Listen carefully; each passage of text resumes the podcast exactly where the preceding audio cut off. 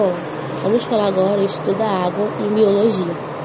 A água está ligada à parte bioquímica, quer dizer, estudo da química, que quer dizer Aí, dentro da bioquímica, você vai ter substâncias orgânicas e substâncias inorgânicas.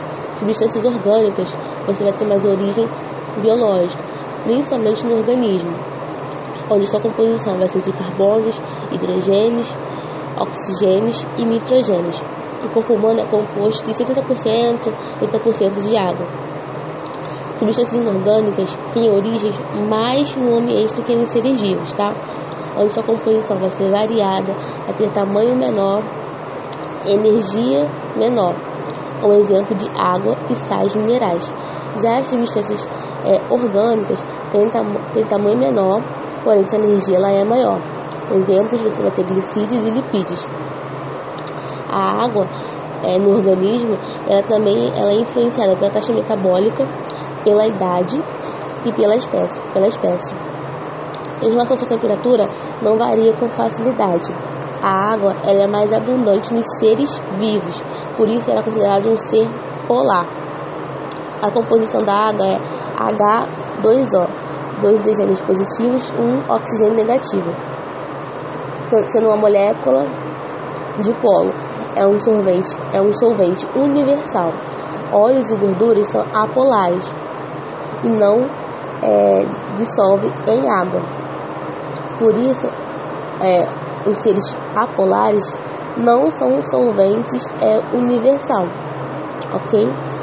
A ligação entre as moléculas de água você vai ter chamada também de intermolecular ou ponte de hidrogênio. Tem ligação moléculas de água é intermolecular ou ponte de hidrogênio. A água mais água vai dar uma coesão, ou seja, H2O espaço H2O água mais outras superfícies ou substâncias é chamada de adesão.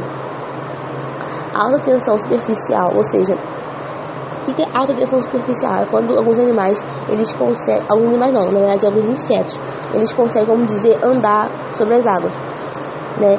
Insetos no geral. Você vai ter um exemplo do mosquito, mosquito não, do, do inseto Jesus. O que é essa alta tensão? se deve às pontes de hidrogênio entre as moléculas de água diferentes. Então, essa, essas pontes de hidrogênio faz com que haja uma alta tensão superficial e os, e os insetos conseguem andar sobre as águas. O que é transporte de substância? Participa de reações metabólicas. Um exemplo, aminoácido mais aminoácido. H2O, que seria caso OH mais, mais H, é síntese por desidratação. Ou seja, a água também participa de reações metabólicas, fazendo a síntese, quer dizer, produção por desidratação. Ok? Vamos ter também a hidrólise. O que é hidrólise? Lise é quebra. É quebra por água. É quebra por H2O. Quanto mais velha a pessoa for, menos água a pessoa vai ter no seu organismo. Então, você vai ter aquela cara mais murchinha. Quanto maior o metabolismo do tecido, mais água tem. Ok? Na teoria de Dixon, ou tensão, coesão, adesão, ou seja, que seria com substâncias diferentes, nas folhas tem, as folhas têm estômatos, ou seja, buraquinhos nas folhas, para a troca de gases, com o meio e por onde se perde água. Aí você vai ter chamada de transpiração estomatal. A transpiração, ela vai realizar uma tensão sobre a coluna de seiva vai puxar água para cima, ou seja, no caso seria seiva bruta, tá bom? podemos encontrar água no meio extracelular, intracelular e transcelulares. No meio extracelular, o líquido intersticial. No meio intracelular, você vai encontrar o citoplasma. E no meio transcelulares, você vai encontrar dentro de, dentro de órgãos como bexiga e estômago.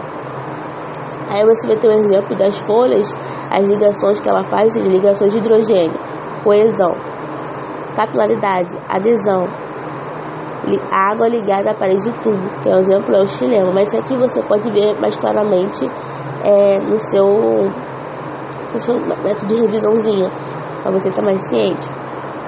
A água dilui todo o componente hidrofílico, ou seja, variedade, ela faz uma variedade de reações. Todo componente hidrofílico, a água vai diluir. A água tem, ela tem um alto calor específico, que é 1 cal por grama Celsius.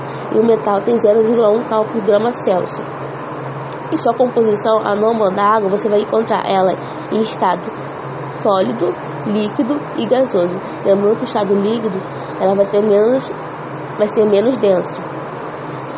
Aves e aves e mamíferos, ou seja, animais endotérmicos, eles vão ter uma maior manutenção da sua temperatura, sendo termorreguladora e estável, conseguindo carregar calor sem deformar a sua estrutura. A função dele deve ser utilizada para certo composto ou substância e aumenta sua temperatura, unidade de calor. Uma coisa importante também poder fechar é sobre as medusas, que são os cnidários. 90% do seu corpo é composto por água. A hidrólise ela ocorre durante atividades enzimáticas. Podemos fechar a matéria.